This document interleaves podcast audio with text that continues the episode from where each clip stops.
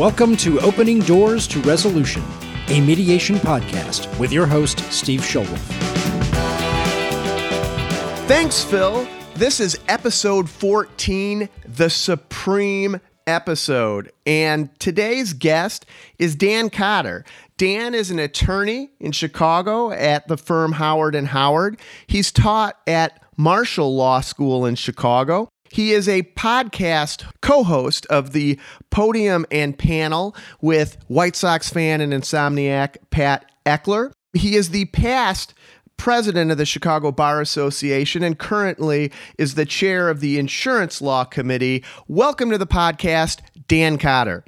Thank you, Steve, for having me and looking forward to this. All right. Well, and today begins in earnest March Madness. So, Dan, this is probably not going to be put out into the World Wide Web uh, for another week or so. But here we are on Friday morning. The tournament uh, is beginning. And so, before we talk about more serious uh, things, tell us who's cutting down the nets?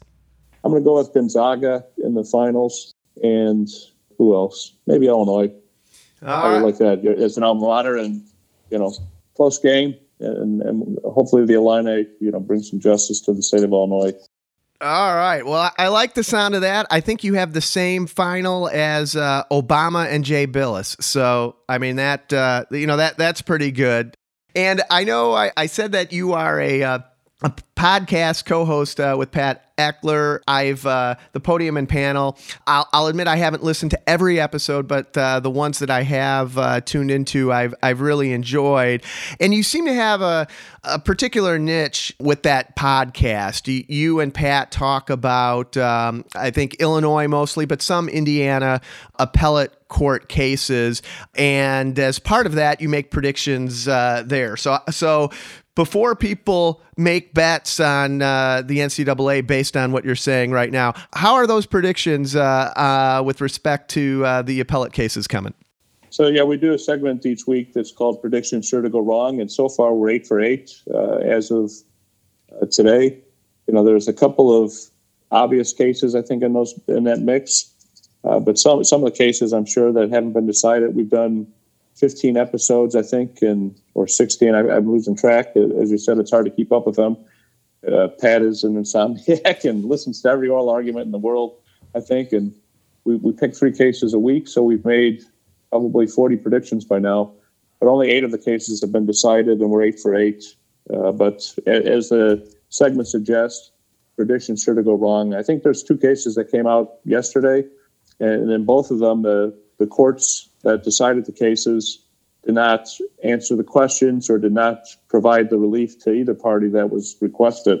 So I think on those there are probably no contest or no you know no decision. So we're eight zero oh, and two, I guess. So it sounds like spring training baseball. A lot of ties. Right. Okay, well, I also said that you are an author, and so I don't know where you and Pat have the time to do all of this, but uh, you uh, have published uh, The Chief Justices, the 17 men of the center seat, their courts, and their times. Obviously, a book that looks into uh, the Supreme Court and specifically the men who have served as Chief Justices of the Supreme Court. And just by looking at the title, the one thing that really jumps out at me is uh, I think the Supreme Court has been around now for 232 years. And we're talking, there's only been 17 chief justices. And I think that puts history into perspective in terms of that just seems like a small number to go back and do a history. So it, it does make it, I think, a manageable project uh, f- for you. It does. And, you know, you think about the presidency, there's been 46 presidents. And uh, so we're on, well, Joe Biden is 46. So there's only been 17 chief justices, you know. You know, the thing that differentiates the court from uh, Congress or anything else is the lifetime tenure. They serve on good behavior. And so we've had uh, John Marshall serve for more than 30 years. Taney, who replaced him, was another person that served for a very long time. And so, yeah, there's only been 17. And what the biggest question I get is from when I talk about the book is uh, why men only? And the, the reality is, is that in the history of the Supreme Court, we've only had five females. They've all been associate justices. So that's the reason that it's the men at the center seat. Right. Well, hopefully at some point in our nation's future, we can uh, address that. What was it that drew you to not just the Supreme Court? You're obviously a history buff because one of the great aspects of this book is how you put into historical perspective some of the decisions and some of the justices. But other people have written about the Supreme Court as an institution. I think what makes this book so interesting is your focus on job of Chief Justice. So tell us a little bit about what makes a chief justice, a good chief justice, a bad chief justice, and what made you interested in focusing on that aspect? Sure. And the, the, the biggest thing is that the title of Chief Justice is only used once in the Constitution, and that's in matters of impeachment of the president. The Chief Justice shall preside. Uh, the Judiciary Act of 1789 talked about a Chief Justice, uh, but there's not really a well defined role of the Chief Justice. And so, beginning of the book, what I talk about is the fact that this position really doesn't have a lot of formal powers. But I compare it to Animal Farm, where all animals are, all justices are created equal, but some justices are more equal than others. And what, what makes a what makes a great Chief Justice, I think, is the uh, politicking uh, of of that person and their influence and leadership on the court. And when we look throughout the court's history, you know, the people that come to mind is the great chief justices, uh, John Marshall, Earl Warren, uh, Rehnquist to some extent, and Charles Evans Hughes. And what they all had uh, probably was a very divided courts or potentially divided courts. And somehow through their influence and leadership, they were able to lead the court. Now, what, what led me to this book is, you know, in law school, I had nobody in my family. Everything was was very foreign to me. You know, the, the case numbers at the top of the pages, N.E. second, and all this stuff. And one of the things I, I realized in law school is that we spend a lot of time, we go case by case by case, no matter what the subject is. It could be a Supreme Court of New Jersey, it could be the Supreme Court of the United States. We never focused on the personalities, the time, or the context of what was happening in, in the historical picture. And we just go case to case. And so that that really intrigued me. And uh, like you said, I, I, love history. I love especially, especially the founding era, the constitutional founding, and that period of time. But it just fascinated me, and I so I started to explore some of the the justices and started getting books on them from uh, my in-laws and other people for for birthdays and holidays. And uh, when I was in law school, and then when I graduated law school, I just really started reading them and thought that there's really nothing out there, as you said, there's a lot of things about the, the institution of the Supreme Court, but not really the personalities. And so I wanted to dig in and see what it was about various courts that kind of, you know, influenced the history of the Supreme Court. Well, I think you do a great job. And for the record, I enjoyed the book, even if I would have had to have paid for it, Dan. So, uh, you know, I'm not just saying it, uh, you know, because you uh, sent me a copy after I spoke at the uh, CBA. But no, seriously, I do think that there's also a tension between those of us who are interested in history and what's considered to be a true and rigorous analysis of legal precedent. Because I always, you know, I was a history major. Uh, I'm interested in history. And for me, what really makes history come alive to me is if you take a historical event and, you know, maybe in hindsight, that's the thing about history, certain things seem obvious, and you you you look at what was a bad decision. You know, call it uh, you know Napoleon and uh, Hitler's decision to invade you know Russia and the Soviet Union. You know, and you can look back at that and say, well, that that was dumb.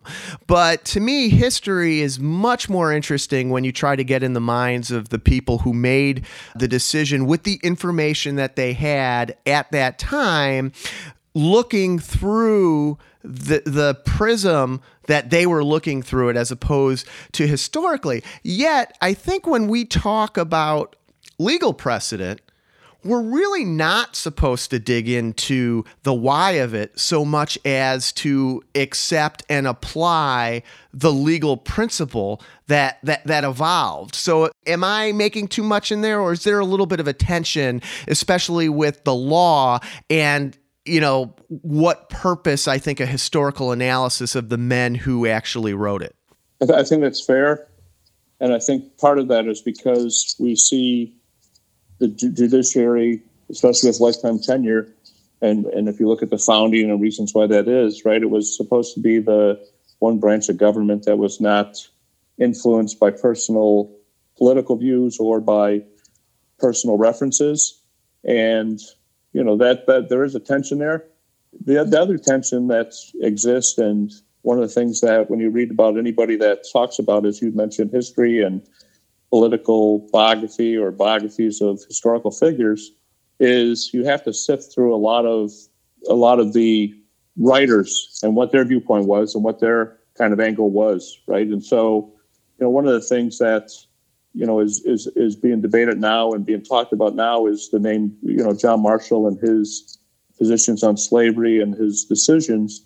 But if you look at most of his biographies, they don't talk about the fact that 14 cases or 17 cases involving slavery uh, were before the Supreme Court. And if you look up and do like a, a, Wikipedia search, you don't see that. So there is that tension, right? And it's it's uh, it is difficult. And as you say, you know, legal cases they set forth what the law is, and then we're supposed to apply that. And and so there is that tension of does it matter? And and my argument is is that because these people put on their pants like everybody else, and they do have political views they're appointed in a political process. It is interesting and important for us to kind of take a look at these actors and analyze them from that prism and kind of, you know, analyze why they may have come to the decision they did or why the court as a whole decided as it did or did not decide something.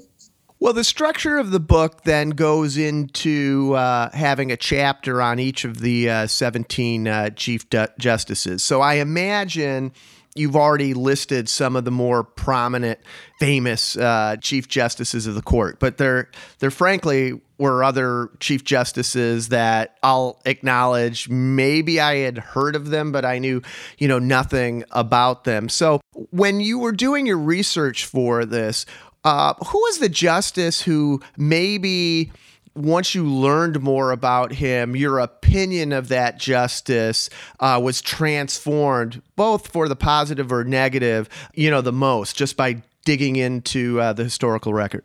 I think of the 17, and as you know, there's there's some that you know history hasn't really reflected upon or remembered very well. And uh, my son was one of the editors of the book, and, and one of the footnotes I talk about the kind of lag from the 1870s, say, to the Earl Warren Court. There's a, you know, it's not a very impressive uh, court, very conservative, but not, not very giving of, of rights. But the person probably of a positive uh, feature that I, as I explored, would, would probably be uh, Chief Justice Earl Warren. And the reason for that is a couple. One is I talk about it in the book. There was a situation when he was the uh, county attorney in California and engaged in some surveillance and some things that uh, was before wiretapping and things, but it was, uh, in retrospect, it was probably illegal obtaining of confessions by some suspects in a, in a matter. The other thing about Earl Warren, a couple things about Earl Warren is is he was a very, very much an advocate of the internment of the Japanese during World War II. He, he signed the executive order turned out to be based on false information about the Japanese and where they uh, where they were residents in the, in California. They, they were you know in very uh, poor areas of, of for farming. Uh, but then, and that's 1942. You, you, jump ahead to 1954, and he gets to the Supreme Court of the United States, and the first oral argument he hears is the rehearing of Brown versus Board of Education, and he worked the next several months to ensure through his politicking and through his political skills, he was attorney general and governor of California, to, to get a, a, unanimous decision of the Supreme Court of the United States. So, uh, the other thing about Earl Warren is that there were a lot of signs in the South uh, that talked about impeaching or lynching Earl Warren. And, and part of it was Brown versus Board of Education, but the other part was his jurisprudence and the Warren Court's jurisprudence on criminal defendants' rights. And in 1938, when he was running on election night for uh, reelection as Attorney General of California, his dad was bludgeoned to death. It's a case that was never solved. And so if you look at some of that stuff, you kind of, the whole mix of Earl Warren, you kind of look at all that and say, okay, it's, it's hard to rectify some of those things, right? Like you would think that somebody who had been a victim personally of violence and criminal behavior might not be as uh, cognizant or recognizing of defendants' rights as, as his court was. So I think he's probably the positive one. You know, the, the one that's that's really uh, of the list uh, that is probably the negative one or the one that surprisingly, you know, might not even belong on the list. There's some argument that he doesn't is John Rutledge. John Rut- Rutledge was an associate justice of the Supreme Court. He never rode circuit. He said he had gout and other things. He resigned to go to South Carolina and, and do some South Carolina politics and, and went on that court. And then he was appointed as the Chief Justice of the Supreme Court. And the John Jay, who was his predecessor, one of his predecessors, uh, was overseas doing the Jay Treaty. And Rutledge, on his way to the capital, had a, a, rally in South Carolina and said it would be better off that George Washington was dead and, and that John Jay had committed a travesty. And the Supreme, uh, the Senate, when they came into uh, session in December later that year, rejected him. He was the first Supreme Court nominee rejected by the Senate. He went back to South Carolina and, and tried to drown himself and was saved by two of his slaves on his plantation. So he's an interesting character, but but as I note in the book, the thing about John Rutledge that's important is that he was very instrumental in the design and final product of the Constitution. And somebody who really, if you asked most Americans to come up with, uh, you know, instrumental founding fathers uh, in the early stages of our government, it's probably not somebody you're going uh, to hear. And those are the type of uh, tidbits that that you can get in this book. Well, you were talking though about negative, and you know, I have to say that my knee jerk reaction, if I'm asked, you know, name a you know bad Chief Justice of uh, the United States or a bad period for the Supreme Court.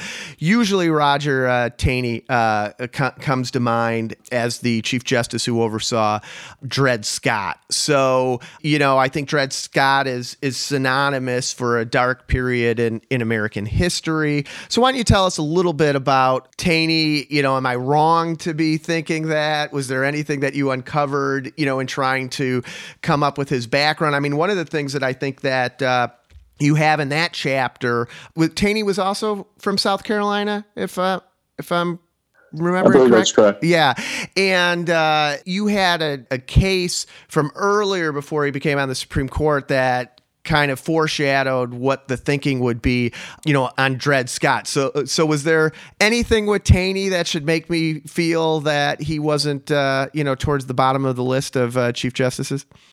No, you're absolutely right, and and and we do talk in the book about one decision makes a le- legacy. But he he was the attorney general and uh, was very he was a very controversial uh, pick. He was the treasurer and uh, could not be confirmed for a variety of positions that Jackson tried to get him confirmed for.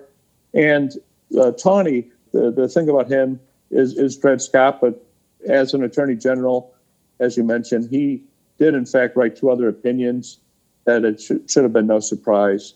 You know, and it, it's it's interesting because Antonin Scalia and uh, Charles Evans Hughes and others have talked about him being, you know, an, actually an excellent jurist. But what he was trying to do with, with Dred Scott and failed was to put an end to the question of slavery and this whole uh, the compromises and, and things that had happened. But it turned out, as you know, to be a disastrous decision.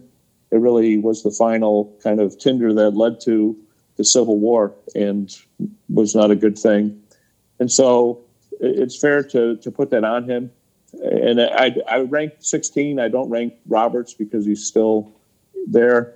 Uh, but I do do indicate that of the chief justices, you know, that that decision and, and some others earn him, you know, the, the worst position of the chief justices that have serves.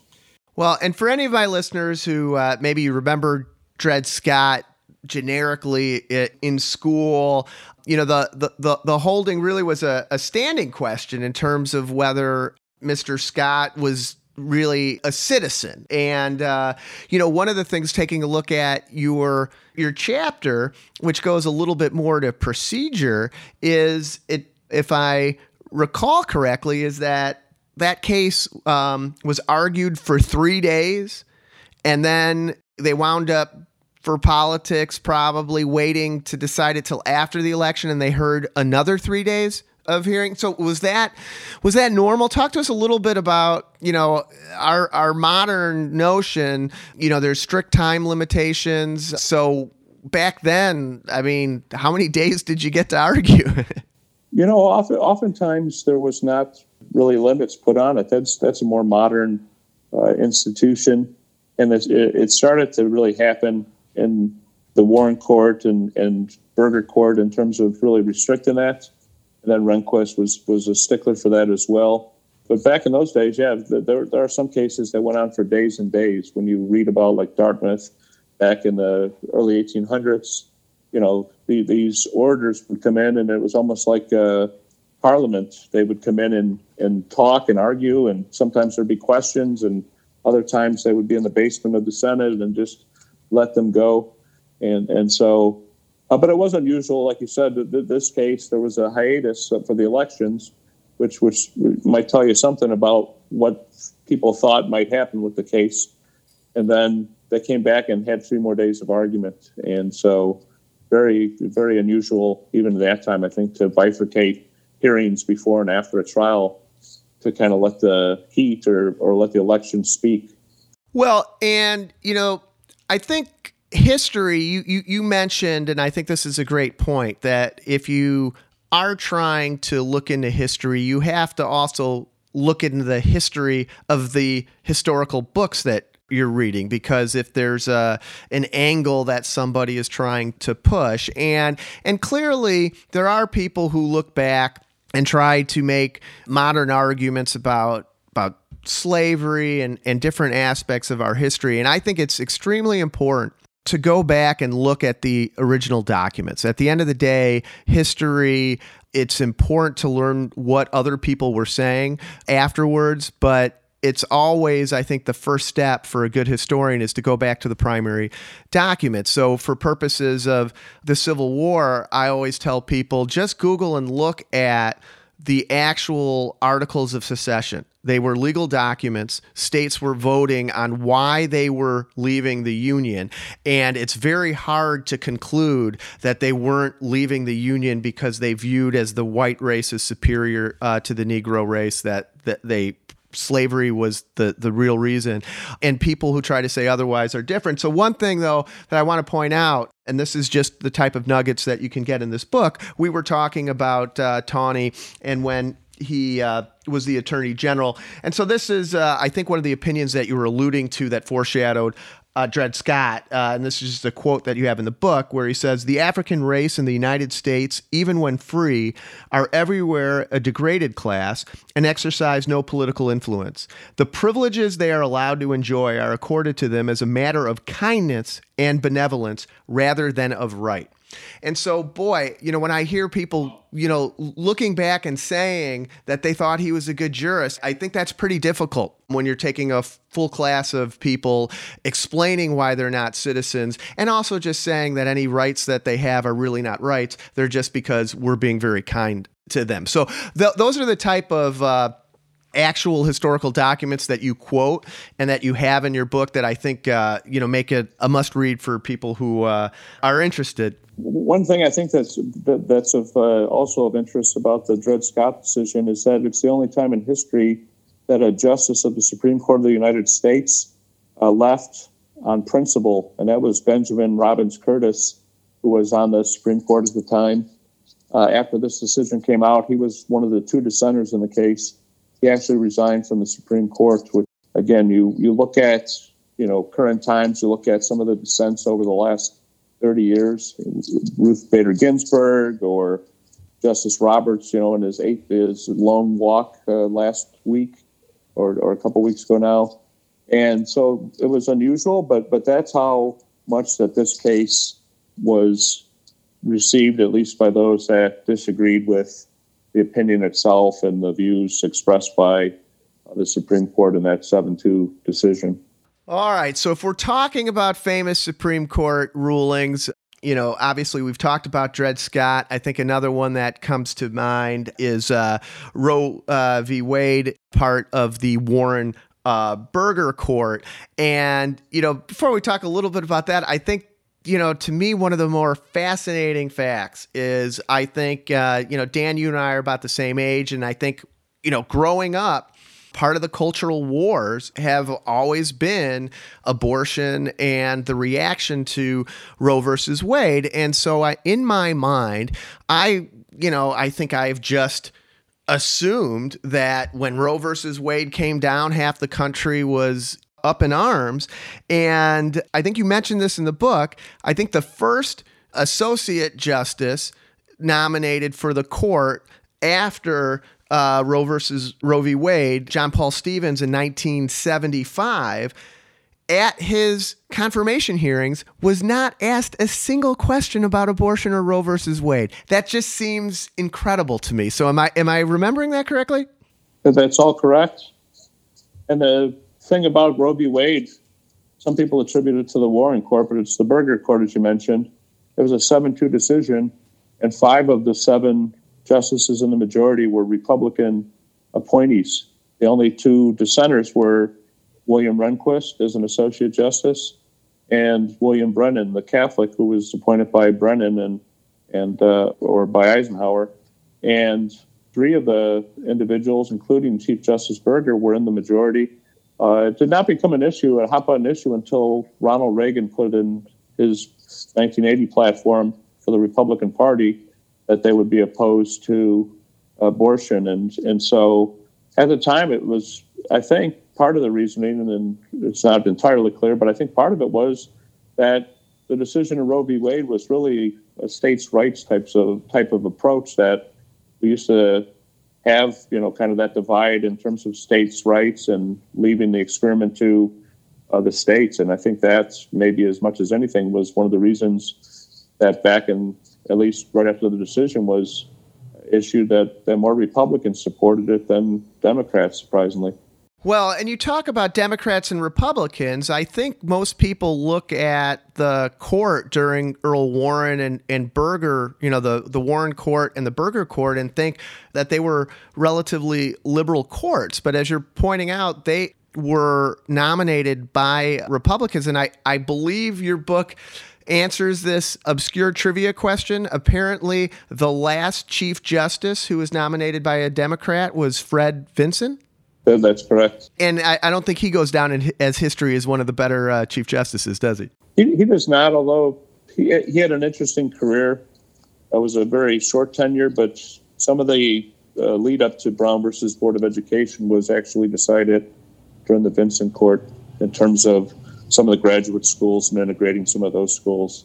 It was kind of a stepping stones that the NAACP and Thurgood Marshall had designed to then say, well, if, if universities and graduate students uh, separate can't be equal, same for grade schools. But you're right, and you know, in the on the Burger Court, Burger was nominated by Nixon, Blackmun was nominated by Nixon, Powell was uh, Nixon appointee, and Rehnquist was, and what Nixon promised as president, and part of the reason he won uh, the election was that he promised law and order candidates for the bench. And so, as I mentioned, three of those four law and order uh, justices were in the majority on Roe v. Wade. Well, that's interesting. You know, we're talking about, I think Fred Vinson is somebody that most people don't remember or have ever heard of. So, along those lines, I think you say Oliver Ellsworth, one of our, you know, going back to the, the, the founding fathers and uh, early in our institutions, uh, you call him a forgotten innovator. So, what type of innovations did he bring to the court? He, he brought a couple of things. One was that before his time, you know, John Marshall is seen as kind of the one voice of the court, but he uh, brought some of the unified opinions to the court and uh, again, for, forgotten kind of that that he was in fact responsible for that. So that was one of his biggest innovations, I think. He also was, you know, very involved with the with the founding and uh, a founding father as well, and was very involved in that. But but the, that was probably his biggest innovation. Some of the things that John Marshall gets uh, credit for. One of the other things was is that we all know Marbury versus Madison is, is law students. But one of the cases that he decided also kind of had that flavor in his short tenure that talked about uh, the fact that the, the court was the uh, final, you know, decision maker on issues of constitutional interpretation. All right. Well, you know, we're over a half hour into this podcast, and I know some of my listeners might be thinking, you know, Steve's had some different guests. Uh, I've had an environmental expert. I've had a law professor. I've had a lawyer who uh, at night was a comedian. So we've had different folks. The last two episodes, we've had uh, other mediators. So I guess, you know, a question on some people's mind is, you know, what does what Steve is talking uh, with Dan have to do even loosely with mediation? So my loose connection here is Warren Burger. So when I decided to uh, switch cold turkey from uh, litigating to uh, to mediation, even though I had represented lots of different clients and hundreds of uh, mediations i needed to you know get trained in mediation. So you know chapter one of uh, you know the course book that we had on mediation talked a little bit about mediation's history.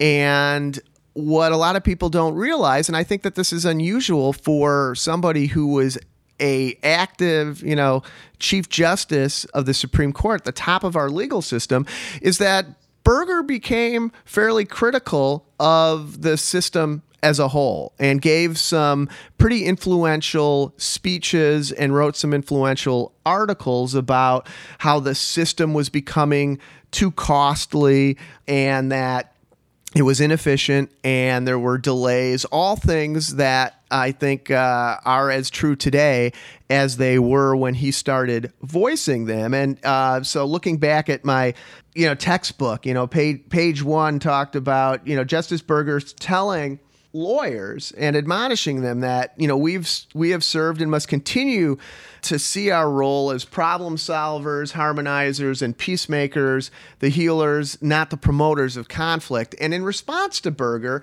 many states started to consider alternative uh, dispute resolution procedures, whether it be you know arbitration or mediation. So I admit I wasn't aware of that at the time I was mentally deciding to transition. But one of the reasons that I enjoy mediation and I'm starting to do, you know, some arbitrations as well, you know, is to be able to provide more efficient, focused, and hopefully cost effective ways to allow the parties to resolve conflict and, and move on in their lives. So, am I correct? You're somebody who's looked at all 17 of these individuals. Is uh, Burger kind of an outlier there? Should I be giving him as much credit as I do for promoting ADR? Absolutely, you should. And he, he talked about in the ABA Journal, I think in 1984, on the state of justice. And, and as you noted, he talked about how costly it is and painful and destructive and inefficient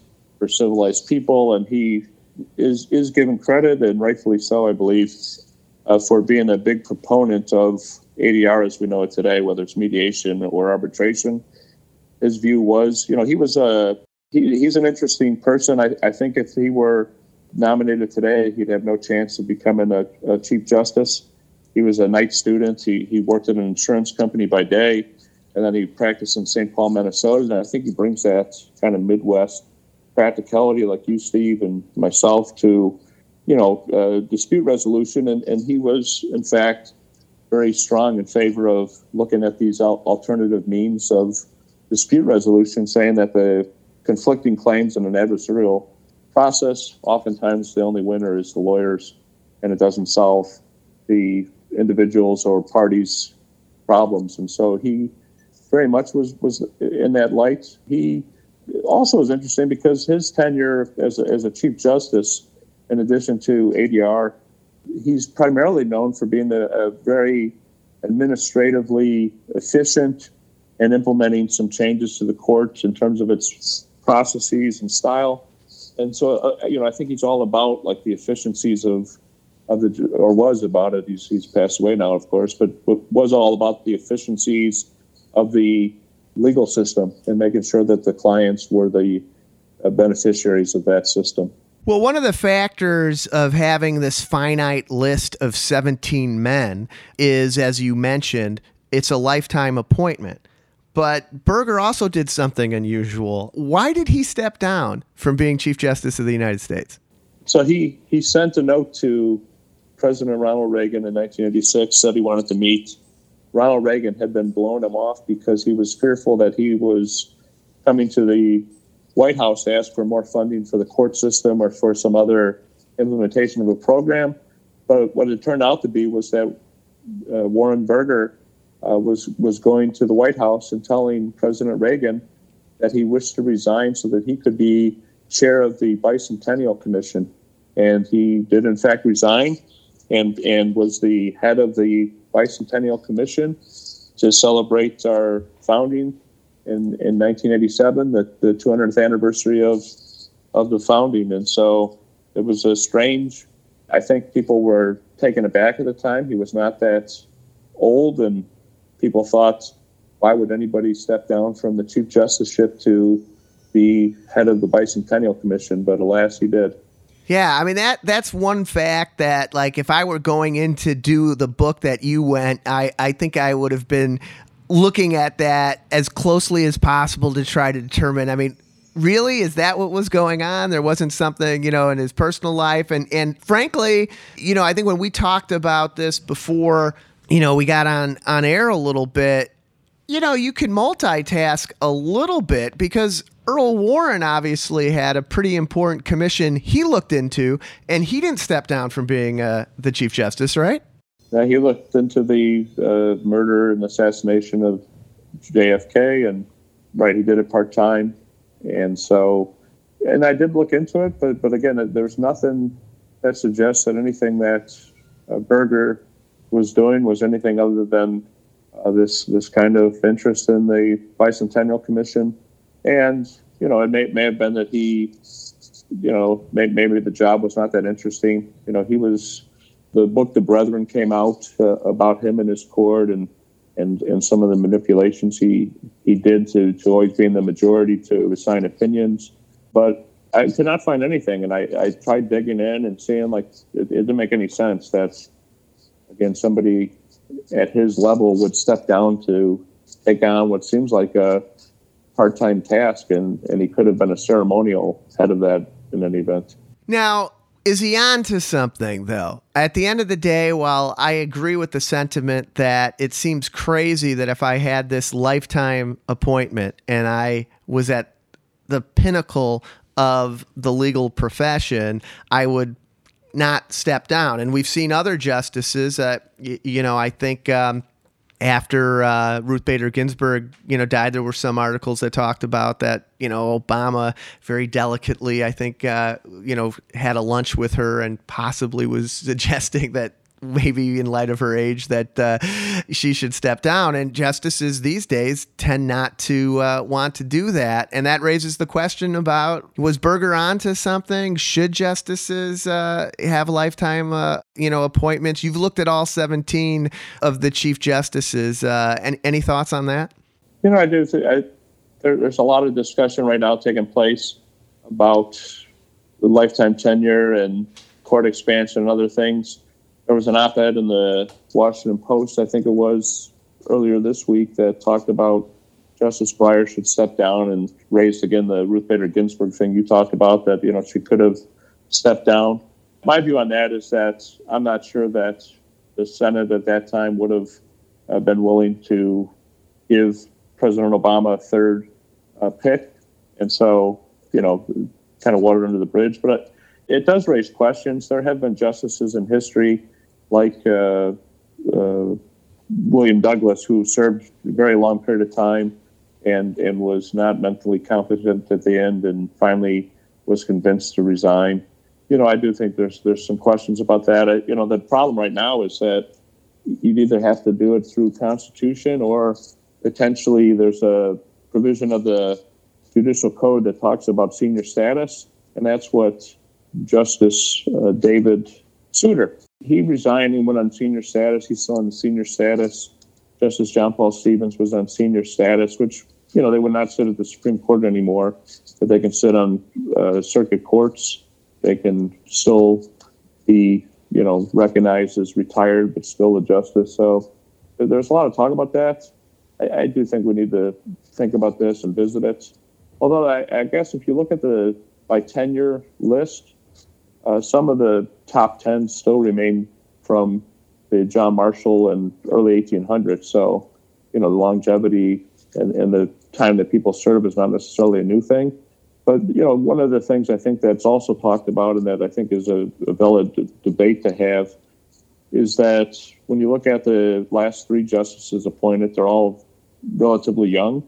And so there might be something to be said, right, about if you had an 18 year term or something else that you could figure out that it would give presidents less inclination to, to disappoint somebody that will be there forever. So, you know, I don't know where that comes out, but I, I, I don't think I don't think this Congress is going to do anything about it because it's too narrow of a majority, and I don't know that anybody wants to open that can of worms. Oh no, I, I don't think so at all. Well, you, you talked about a related issue with um, whether there should be a term limit for justices. You know, there was some discussion during this election of of packing the court. And why don't you just tell us a little bit? I think you know there there are nine justices of the the Supreme Court, so we've seen a lot of five four uh, decisions, but it always hasn't been nine justices. So, uh, you know, obviously that's the magic number now. Is that in the Constitution? Is that a statute? And how's that number changed over the years? So it's not in the Constitution. The Constitution just says there should be a Supreme Court and such inferior courts as Congress shall decide. The initial Supreme Court was six justices, including the Chief Justice, and that was by the Judiciary Act of 1789 the way that it's been changed over the course of the last 232 years and counting is by Judiciary Act. It's been as big as 10 at one point and as small as, as six. And uh, in 1869, it was set at nine. There were nine circuits at the time. You know, there's arguments that there's now 13 federal circuits total, and maybe there should be 13 seats. Uh, so it could be increased or decreased but the last time it was decreased was actually to prevent Andrew Johnson from appointing any justices to the court. And so it was uh, an attempt to constrain him from any appointments. If anybody retired during his tenure as president, then they won't be replaced. But again, the, the challenge of, of reducing the size right now, for example, if you wanted to go to back to eight or some other number, which has been talked about in addition to court packing, is this lifetime tenure? What do you do about that? You'd have to wait until justice is retired. And so that's the dilemma, I think, for anybody that would say, okay, we're going to go back to eight or six or whatever the number is. You'd, you'd wait a long time for that number to get to that point. And Breyer's the oldest justice on the court right now, a Democrat. So, you know, this Senate probably doesn't want to do that, right? So, you know, I'm not a fan of expanding the court. I'm not a fan of a lot of these efforts. I think talk about in the book, and I've talked about in other writings, that Harry Reid, I think, made a mistake in 2013 when he did the uh, nuclear option for lower level judges, because it leads to the next step, right? That's McConnell exercise when Gorsuch was nominated and, and reducing uh, the filibuster for Supreme Court justices, and now we're where we're at. Well, and again, I think that goes back to the theme of uh, your book, is we always have to look at everything in the historical context uh, of when the decisions uh, were being made. Well, look, Dan, the podium and panel is your uh, podcast, as we said, uh, with uh, Pat Eckler. I take it people can find that wherever they get their podcasts. It's on all platforms, I think, where people find their podcasts, or most of them. And you can also go to Anchor and find it there or find where it's posted. And if you follow Pat Eckler on LinkedIn, you can also find all the links to Spotify and all the other versions uh, in his daily or multiple posts per day, where he posts uh, links to all kinds of oral arguments and other cases that he's reviewed.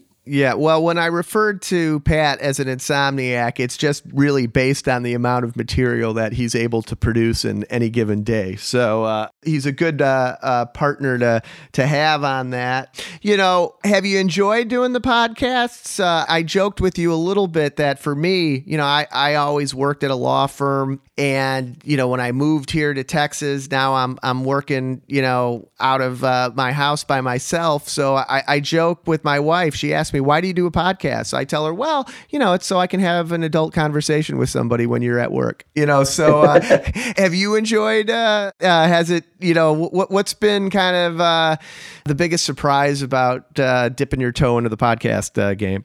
You know, I've, I've very much enjoyed it, and as, as you probably know, I don't do tons of litigation, but it's just been interesting to me to find, you know, how the posturing of the lower court decisions make their way to higher appellate courts, and uh, it surprises me as well sometimes uh, just the the interaction that takes place with the the panel that, that's hearing the case and some of their questions and some of the pushback and you know I, I think it's been interesting in that uh, respect.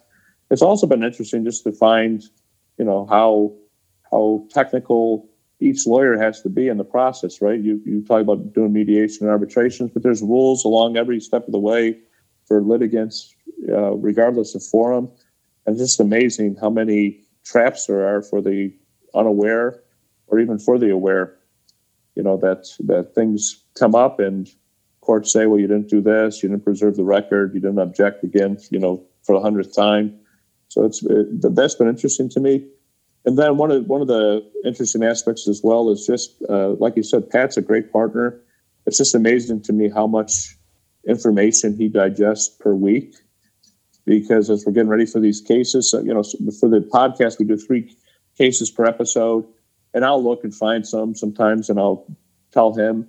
But you know, he's scoured the uh, dockets for Illinois Appellate and Indiana and uh, Seventh Circuit and the Supreme Court, and and really just has already listened to a bunch of the cases by the time he's suggesting what we should focus on. And I just admire that. It's uh, it's been fun working with Pat and just seeing how how attuned he is to to the process. Well, be forewarned. I uh, tagged him on a LinkedIn post about an Indiana Supreme Court insurance coverage matter that uh, he actually acknowledged he had yet to see. So uh, I did that wow. th- this morning. So uh, th- I told him I, I didn't have time to talk about it because I, I, I had to go talk with Cotter. So uh, you know there, there, there you have it. Well, look, uh, we've been talking about the chief justices, the 17 men of the center seat, their courts and their times. Where can people get that? You can go to Amazon or Barnes and Noble or, or Book uh, Bookshop, which is a group of independent bookstores. It's on all three of those platforms. All right. Well, look, I think I've probably taken enough of your time, and frankly, I am getting excited to to see whether your prediction that at least Illinois will get past Drexel in the first round uh, comes true, which I think is starting in about an hour. So, in all seriousness, uh, thank you very much, Dan. It was a pleasure talking about your book, your podcast, and you've been a great guest. So, it's uh, very much appreciated. Well, thank you. Much appreciated. This closes the door on Opening Doors to Resolution, a mediation podcast. Please join us next time where Steve will discuss with a new guest topics related to mediation, negotiation, and resolution. Thank you for listening.